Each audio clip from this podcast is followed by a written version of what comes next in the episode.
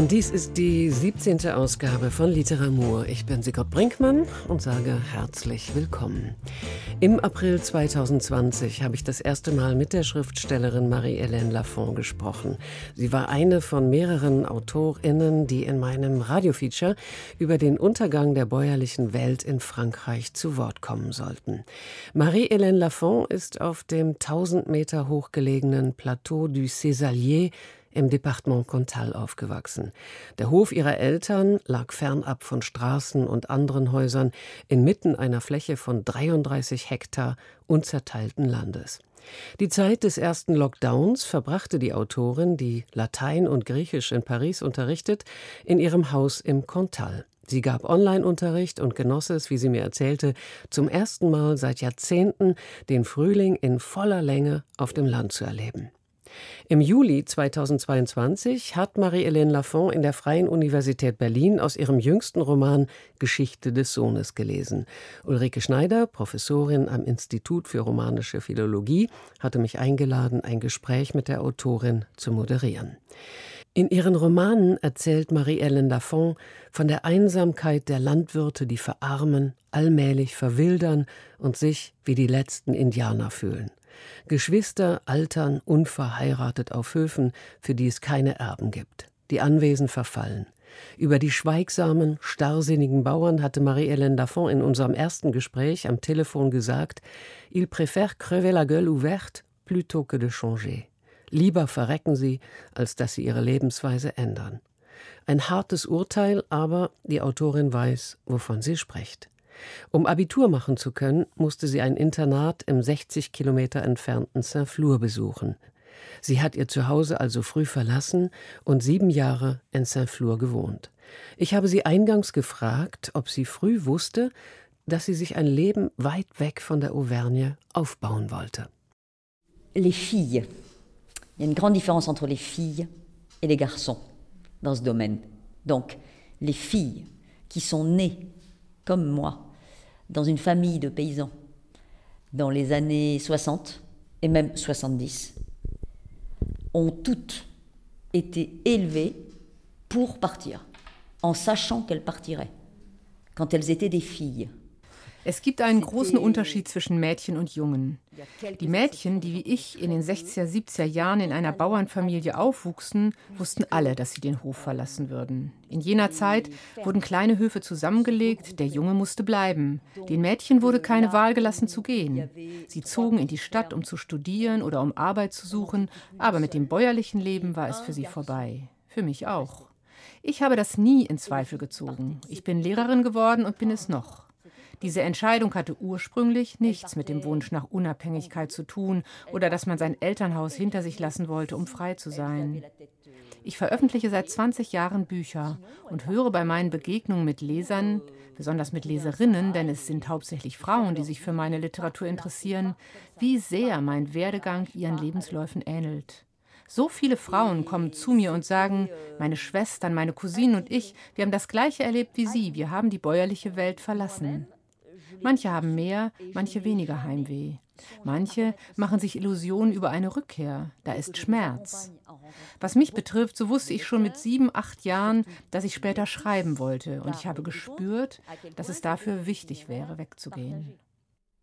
Combien de femmes sont venues me dire on, j'ai fait, ma sœur, mes cousines, nous avons fait la même chose que vous.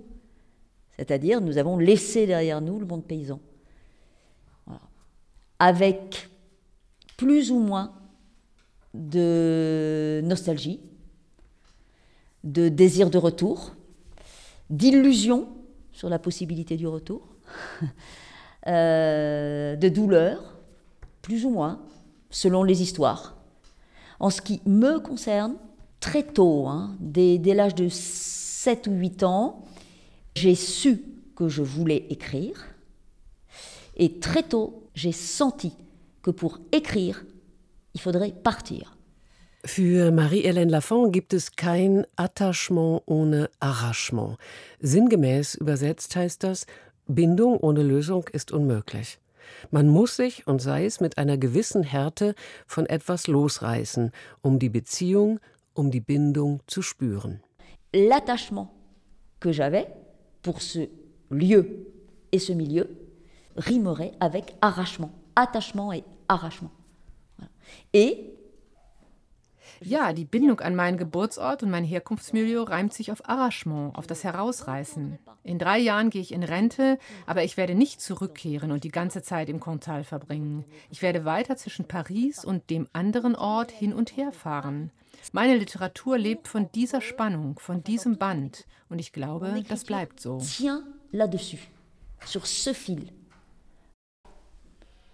Je, crois que ça ne changera pas.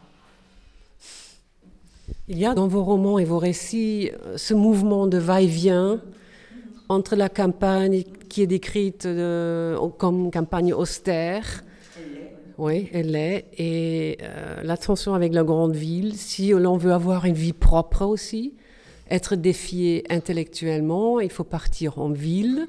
In Ihren Büchern verlässt immer jemand das karge Land und bricht nach Paris auf. Ist Paris für Sie persönlich über die Jahre ein Zuhause geworden? Du milieu du pied? Non, on n'a plus de chez soi. On n'est plus Nein, man hat kein Zuhause mehr. Man lebt nicht mehr im Einklang mit dem Ort, aus dem man stammt. Und das Pariser Milieu ist ein angenommenes. Ich habe es gewählt. Man steht in einer Spannung zwischen beiden. C'est comme ça. Sie haben die Pariser adoptiert und umgekehrt die Pariser Sie? Oder wie kann ich mir das vorstellen? Euh, enfin, je ne sais pas ce qu'il en est en Allemagne, mais en, en France. Das ist etwas Gegenseitiges. Ich weiß nicht, wie das in Deutschland ist, aber in Frankreich spricht man seit gut 15 Jahren viel über die sogenannten Klassenüberläufer. Oft hat das eine mit dem anderen zu tun. Mit dem Ortswechsel findet auch ein Milieuwechsel statt. Im französischen Wort Milieu steckt das Wort Lieu, also Ort. Ich fühle mich wie ein Seil, das zwischen zwei Sphären gespannt ist. Es ist eine Art zu leben und zu sein. Es bringt Einsamkeit mit sich. Aber die ist für mich auch eine der Bedingungen für das Schreiben. Ich arrangiere mich damit. Qui est peut-être une des, pour moi, une des conditions de l'écriture. Donc, euh, je m'arrange avec ça. Voilà, je m'arrange avec ça.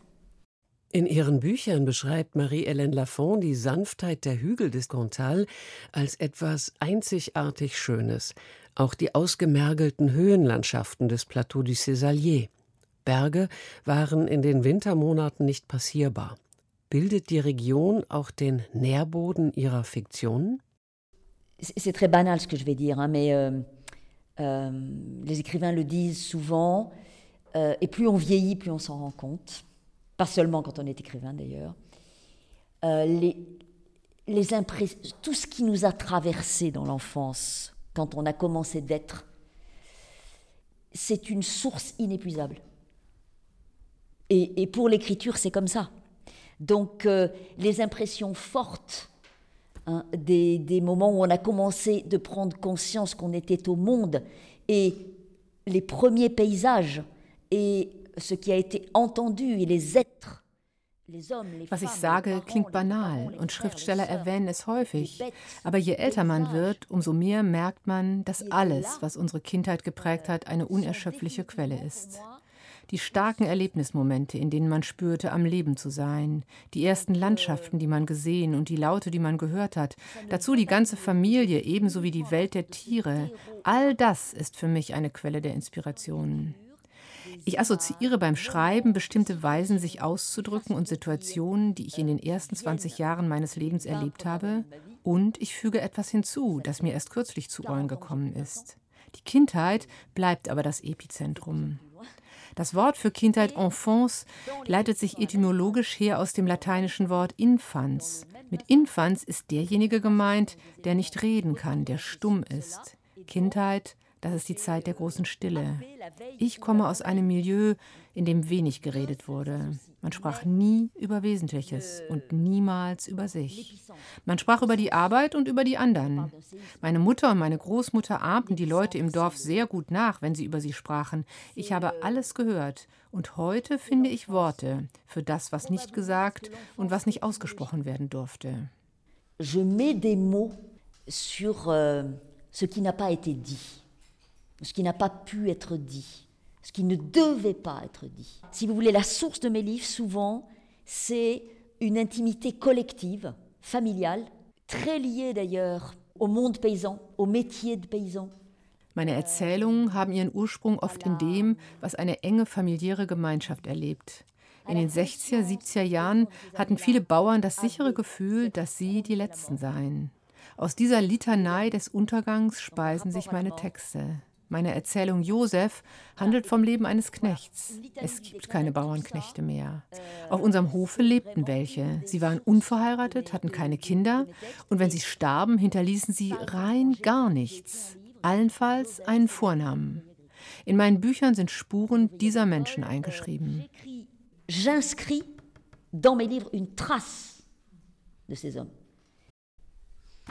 Votre dernier livre L'histoire du fils dont on m'a parlé ce soir traite d'un grand secret de famille. Ihr jüngstes Buch Geschichte des Sohnes kreist um ein Familiengeheimnis. Es prägt vor allem das Leben eines Mannes, der von seiner Mutter erst spät erfahren hat, wer sein Vater ist. Und er hat ihn Zeit seines Lebens nie kennengelernt. Ist diese Geschichte völlig frei erfunden? Rien dans mes livres n'est purement fictif. Rien. Jamais. Je n'invente pas, je réinvente tout. Et alors cette histoire-là, histoire du fils plus que toutes les autres. Donc cette histoire, histoire de secret de famille, je ne l'invente pas, elle m'est racontée par une famille qui n'est pas la mienne, c'est pas ma propre famille, c'est une famille euh, amie que je connais depuis que j'ai euh, 14 ans. In meinen Büchern ist nichts rein erfunden. Ich erfinde nichts, ich erfinde wieder. Die Geschichte des Sohnes ist mir von einer befreundeten Familie, die ich seit meinem 14. Lebensjahr kannte, erzählt worden. Im August 2012 ist in dieser Familie plötzlich ein Geheimnis gelüftet worden. Man erfuhr vom verborgenen Sohn eines Verwandten, von dem jeder annahm, dass er ohne Nachkommen gestorben war. Sie riefen mich sofort an, um mir die Geschichte zu erzählen und, ich wohnte nur zehn Minuten entfernt von ihrem Haus. Sie wollten, dass ich den verborgenen Sohn träfe. In meinem Buch heißt er André. Ich bin ihm vor zehn Jahren begegnet.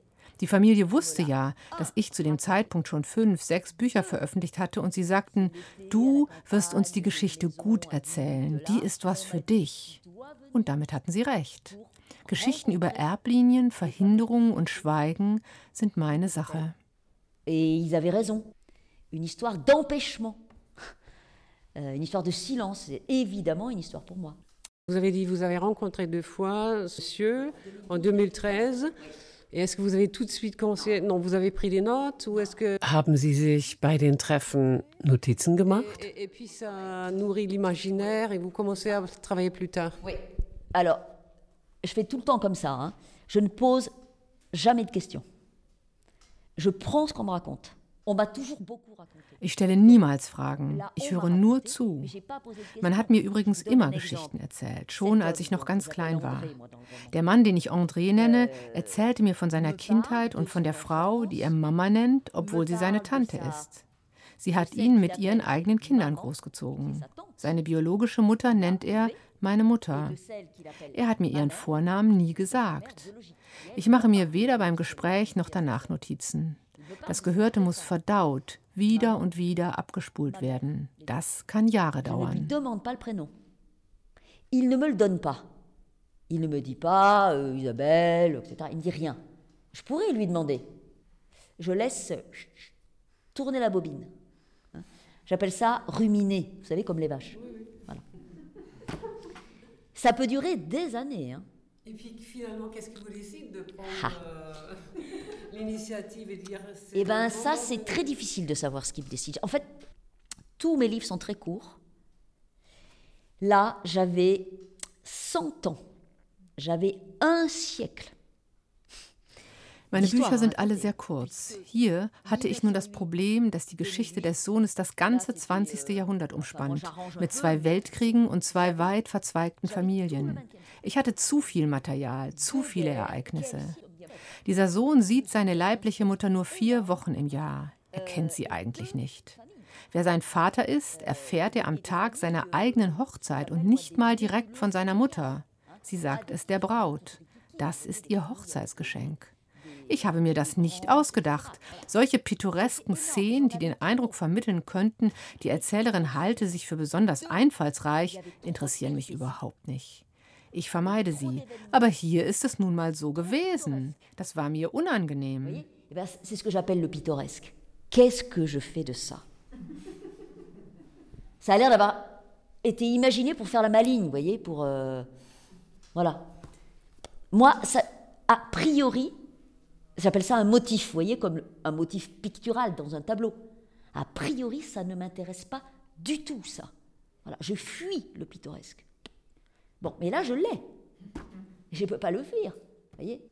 Donc j'étais très embarrassée par ça. Et troisième point qui m'embarrassait, c'était que mon homme là, que je rencontre deux fois, il a 88 et 89 ans hein, quand je le rencontre. Hein. Il est vif, il est frais, il est... Et c'est un homme heureux. Ich habe den Mann zweimal getroffen. Er war 88 Jahre alt, dann 89. Er ist so vital und er ist glücklich. Er sagt, er habe ein gutes Leben gehabt. Glückliche Menschen haben meist keine Geschichte. Wie soll ich das Leben eines glücklichen Menschen erzählen? Seine Ehefrau, die er sehr geliebt hatte, war vor nicht allzu langer Zeit gestorben. Er ist Witwer, aber er klagt nicht. Ihre Beziehung war einfach wunderbar. Wie soll ich das erzählen? Es ist einfach zu pittoresk. Aber in mich wurde das Vertrauen gesetzt, die Geschichte gut zu erzählen. Also hänge ich mich da rein und entdecke, dass es nicht nur einen verborgenen Sohn gibt, sondern auch ein totes Kind. Ich musste es schaffen, dass man nachfühlen kann, wie der Tod dieses Kindes eine Familie aushöhlt, wie da ein Abgrund aufriss. Dieser Tod war für mich das zentrale Motiv des Buches. Ähm, il fallait que j'arrive à faire sentir comment ce petit mort du début du siècle creuse un, un abîme dans cette famille. Et, et ça, c'était pour moi le motif central du livre. Voyez das Buch Geschichte des Sohnes besteht aus zwölf Kapiteln, die Marie-Hélène Lafont Bilder nennt. Im ersten Bild erscheinen die Zwillingsbrüder Armand und Paul. Sie wurden am 2. August 1903 geboren. In der Passage, die Marie-Hélène Lafont gelesen hat, spürt sie dem Wesen des kleinen Armand nach. Wir erfahren erst später, dass er mit knapp fünf Jahren an den Folgen einer Verbrühung mit kochendem Wasser gestorben ist. Es war ein Unfall in der Küche, in die sich der kleine Junge geschlichen hatte, um die Hausangestellte Antoinette freudig zu überraschen.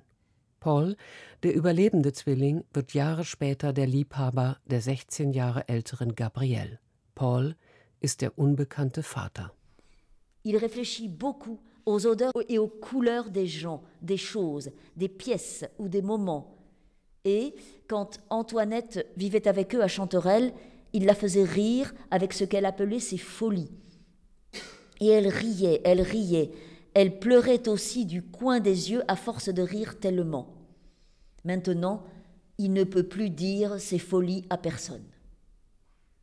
Georges sent la confiture de prune.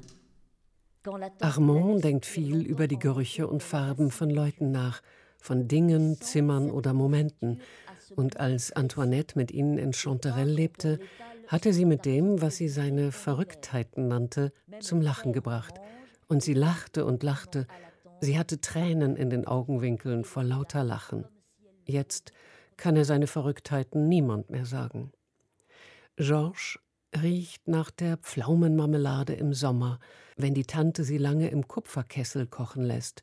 Genau nach dieser Marmelade riecht er, und nicht nach der, die man an Winternachmittagen aufs Brot schmiert.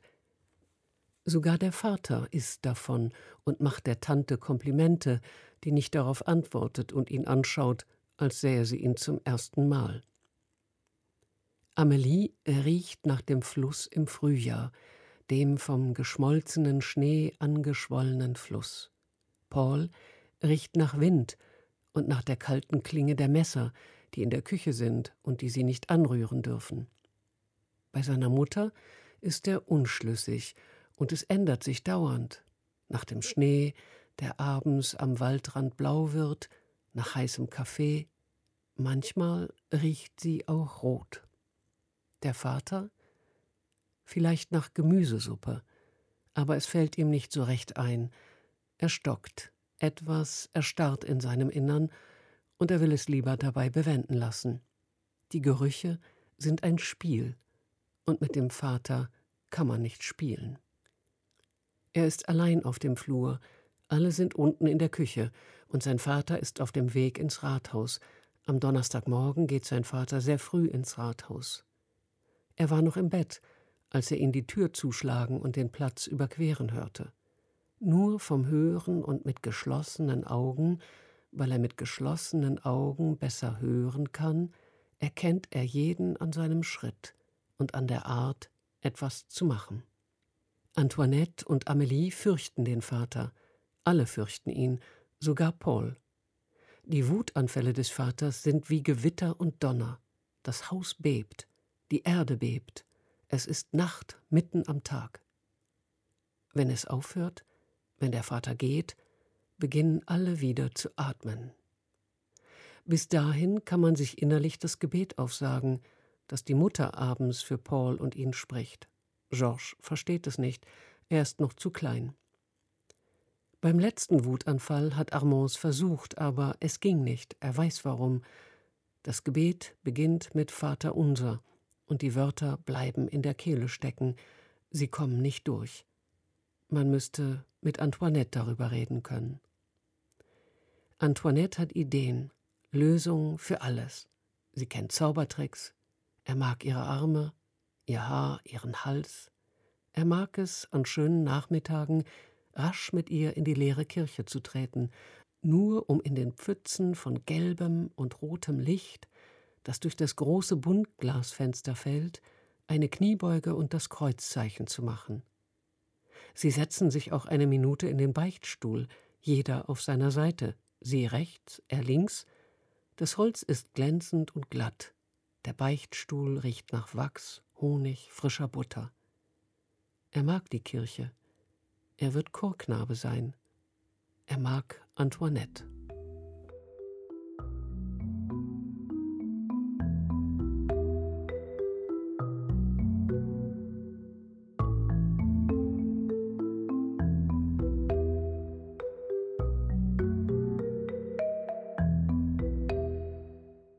C'est le premier tableau.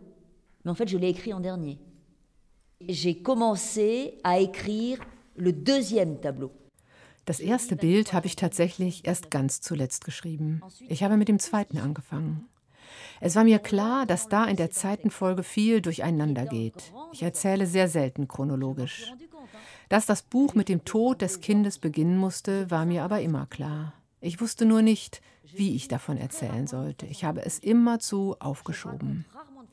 Die Daten der einzelnen Bilder habe ich erst später hinzugefügt. Ich musste an den französischen Maler Pierre Soulages denken. Ich mag seine Arbeiten sehr. Er ist schon über 100 Jahre alt. Soulages hat unendlich viele schwarze Bilder gemalt und als Titel jeweils das Datum ihrer Entstehung hinzugefügt. Das hat mich fasziniert. An ihn habe ich gedacht und als Überschriften nur Tag und Jahr gewählt. Erst dann konnte ich das Eingangsbild schreiben. Euh, et ça m'avait fasciné ça quand j'avais vu euh, il y a des années à plusieurs reprises une grande exposition euh, de, de, ce peintre. Donc j'ai pensé à ça. J'ai dit hop, tu vas mettre des dates comme titre à tes tableaux et ça va aussi baliser la lecture bien sûr. Et une fois tout ça fait, j'ai enfin écrit le premier tableau. Paul, der Zwillingsbruder des verunglückten Armand, hatte ein langes Leben, aber keiner der Charaktere des Buches wird das wissen. Zeitlebens bleibt er eine Leerstelle für die anderen. Sein unbekannter Sohn André wächst bei der jüngeren Schwester seiner Mutter Gabrielle auf. Hélène hat drei Töchter mit Léon. André liebt seine Ziehmutter und seinen Ziehvater. André Léoti, 10 ans. Planté dans le soleil devant le portail de la maison d'Hélène et de Léon le 17 août 1934, un peu avant 4 heures de l'après-midi, et le fils inconnu d'un père inconnu. André Leoty, zehn Jahre alt, der am 17. August 1934, kurz vor 4 Uhr nachmittags, vor dem Tor des Hauses von Hélène und Léon in der Sonne steht, ist der unbekannte Sohn dieses unbekannten Vaters. Dieser Sohn kehrt vom Bahnhof von Figeac zurück, wo der Zug nach Paris abgefahren ist, der Gabrielle seine Mutter mitnimmt. Seine Mutter, dieser Vater, dieser Sohn. Er weiß auch den Unterschied zwischen dem Possessivpronomen für seine Mutter und dem Demonstrativpronomen für diesen Vater und diesen Sohn. Leon würde sagen, das ist nicht dieselbe Geschichte, ganz und gar nicht. In der Schule lässt der Lehrer Listen aufsagen, alle Listen der Grammatik, und André irrt sich nie, schon gar nicht mit diesem Schullehrer, den er noch während der ganzen fünften Klasse haben wird. Der Lehrer, die Schule, die Listen, unbekannt dieser Vater, unbekannter Sohn. Seine Mutter ist abgefahren, zurückgefahren in ihr Paris für beinahe fünf Monate. Wenn sie wiederkommt, wird er kräftiger sein, wird beinahe fünf Monate Schule bei Monsieur Brunet hinter sich haben, der ihn auf die Aufnahmeprüfung ins Collège vorbereitet. Die Platane rauscht leise in der weißen Hitze des Nachmittags, als seufzte sie. André spürt Gefahren hinter der Platane und anderswo. Er hat es eilig, kräftiger zu werden, aber er mag dieses Seufzen der Platane. Nur mit Hélène könnte er über das Seufzen der Platane sprechen, nicht mit den Cousinen, die ihn auslachen würden und ihm bereits den Spitznamen Martin gegeben haben, wegen Lamartine, einem Dichter, den sie lieben. Er nicht. La Fontaine ist ihm hunderttausendmal lieber. Die Platane seufzt.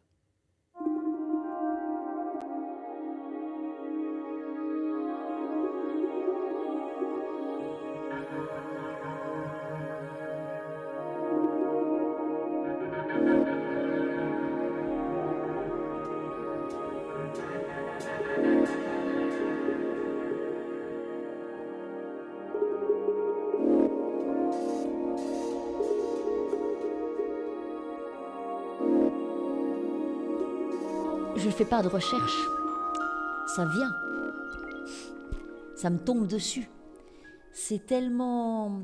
Comment dire Il est tellement évident, euh, dès qu'on est un peu attentif euh, dans les vies, dans nos vies et dans les vies de ceux qui nous entourent, que nous sommes traversés par des événements, petits ou grands d'ailleurs, par des sensations, Ich recherchiere nicht.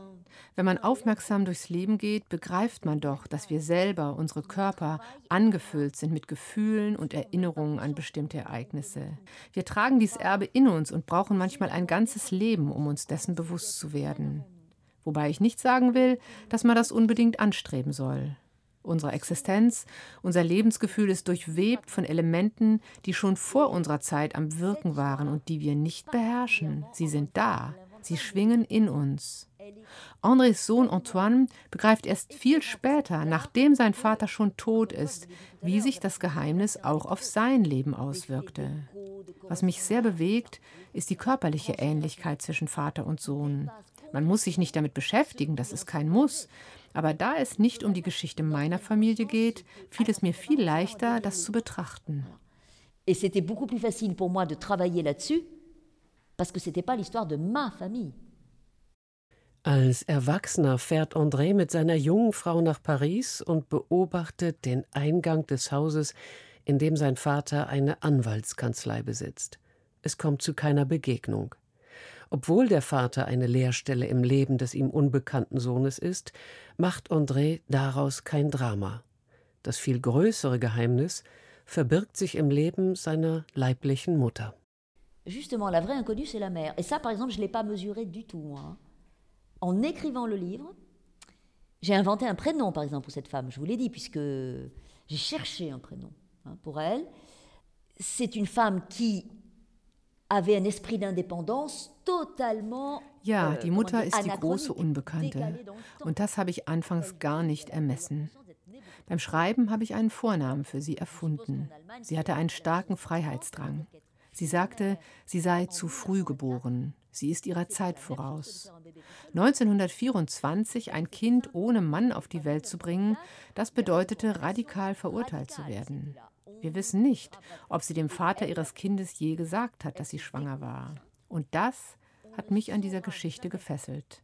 Sie trifft eine Entscheidung für das Kind und gibt es ihrer Schwester, die schon drei Töchter hat.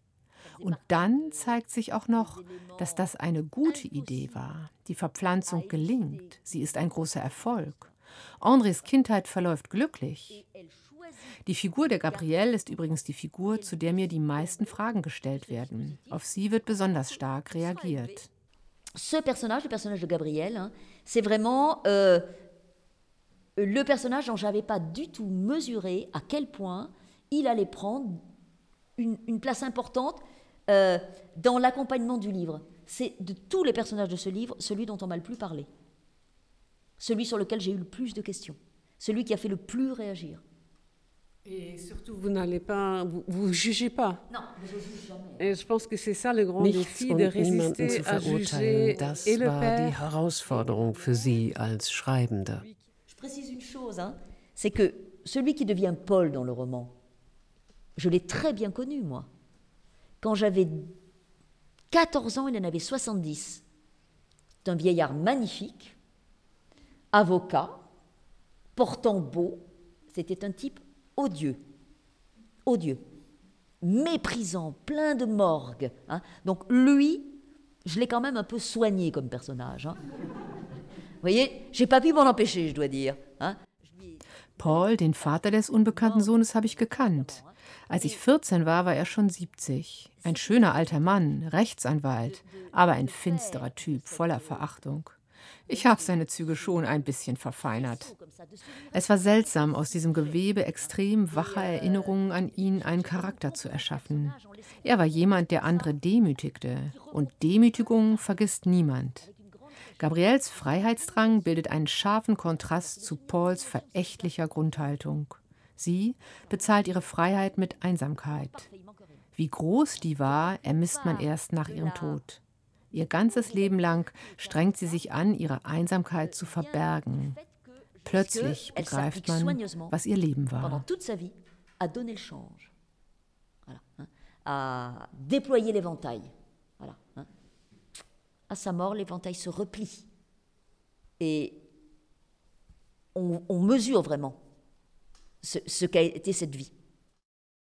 36 Jahre später entdeckte er das wahre Leben seiner Mutter, ihre Spuren, ihre Abdrücke, ihren sehr abgeschabten grünen Sessel, die Kahlheit ihres Schlafzimmers, ihren perfekt aufgeräumten Kleiderschrank, ihre zwei Stapel mit Taschentüchern, rechts die weißen, winzig und mit ihrem Monogramm bestickt, links große blau und grün karierte Männertaschentücher, ihre Garderobe, Kleider, Röcke, Blusen, Mäntel, Jacken, wenige Hosen, nach Farben geordnet.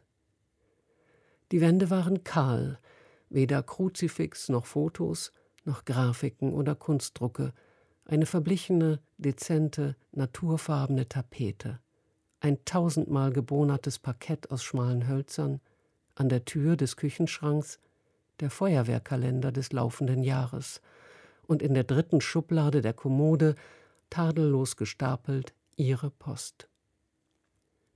Gabrielle hatte aussortiert, musste es regelmäßig getan haben, nichts vor 1938, als hätte ihre Existenz angefangen, als sie in diese Wohnung kam. Später würde man unter ihrem Bett im Schlafzimmer der Rue Bergondine in Figeac vier rechteckige Schachteln finden, in denen nicht einer der Briefe fehlte, die während fast 70 Jahren, von 1905 bis 1974, zweimal im Monat Hélène an ihre ältere Schwester geschrieben hatte. Zuerst nach Aurillac, dann nach Paris, Cité Trévise, Rue Victor Chevreuil und Rue de la Roquette. Gabrielle antwortete Hélène pünktlich am letzten Sonntag jedes Monats. Sonderbar ausweichende und sehr meteorologische Briefe. Es war grau und kalt oder schon zu warm für April. Es hatte gefroren, es hatte geschneit, drei Flocken. Die Feuchtigkeit drang in die Gemächer ein. Es ging ihr gut. Sie umarmte alle und jede und jeden. Das war ihre Formel. Und mit einem verzierten, schnörkeligen Schlenker, der ein Drittel des Blatts einnahm, unterschrieb sie Gabi. Hélène wartete auf Gabis Brief, der Mitte der ersten Woche des Monats eintraf und nachdem sie ihn am Ende des Abendessens vorgelesen hatte, legte sie ihn in eine riesige altmodische Hutschachtel, ererbt von einer fernen und extravaganten Toulouser Cousine Leons. In der Rue de la Roquette erkannte man, dass die Pariserin ohne Pomp gelebt hatte, auch wenn sie mit ihrer Wichtigmacherei leicht als etwas gelten konnte, was sie nicht war. André, der in dem kahlen Schlafzimmer auf der Bettkante saß, fühlte sich plötzlich sehr müde, als würde er von einem Gewicht aus Schweigen und Geheimnis, das sein Schicksal als Sohn war, niedergedrückt. Vater unbekannt und Mutter mit doppeltem Boden. Dieses Bild des doppelten Bodens war ihm da in Paris gekommen, während sich Juliette, Hélène und Léon in der Küche betätigten, wo es darum ging, einen Imbiss einzunehmen, bevor man sich ernsthaft an die Arbeit machte. Mit 50 Jahren begriff er zum ersten Mal, dass die mütterlichen Kulissen viel nüchterner gewesen waren als das ganze sommerliche Gepränge einer gern spontanen, leichtsinnigen, ja genusssüchtigen Gabrielle vermuten ließ. Die Wohnung erzählte eine andere Version der Geschichte, aus der Gabrielle vielleicht größer und noch ferner hervorgehen würde.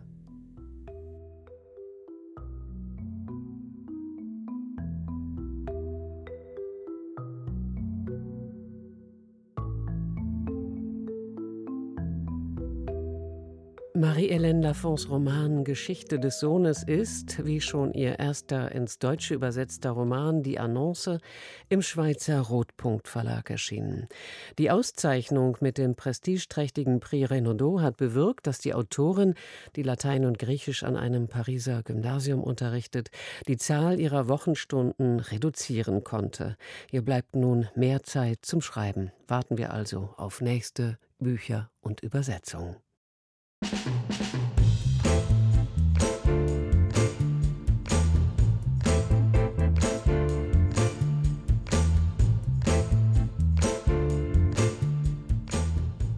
Und das war die 17. Ausgabe von Literatur mit Sigrid Brinkmann. Bernadette Konrad hat mir Zeit geschenkt und zusammen haben wir die Übersetzung der Worte von Marie-Hélène Lafont aufgenommen. Dafür ein großes Dankeschön. Derzeit in Planung ist ein Gespräch mit dem Schriftsteller Stephen Uli. In die Summe des Ganzen geht er das Thema des sexuellen Missbrauchs durch katholische Priester an und damit Fragen zu Schuld, Buße und angemessener Bestrafung. Der Hauptschauplatz dieses brillant geschriebenen Romans ist ein Beichtstuhl in einem Vorort von Madrid. Auf ein neues und a bientôt.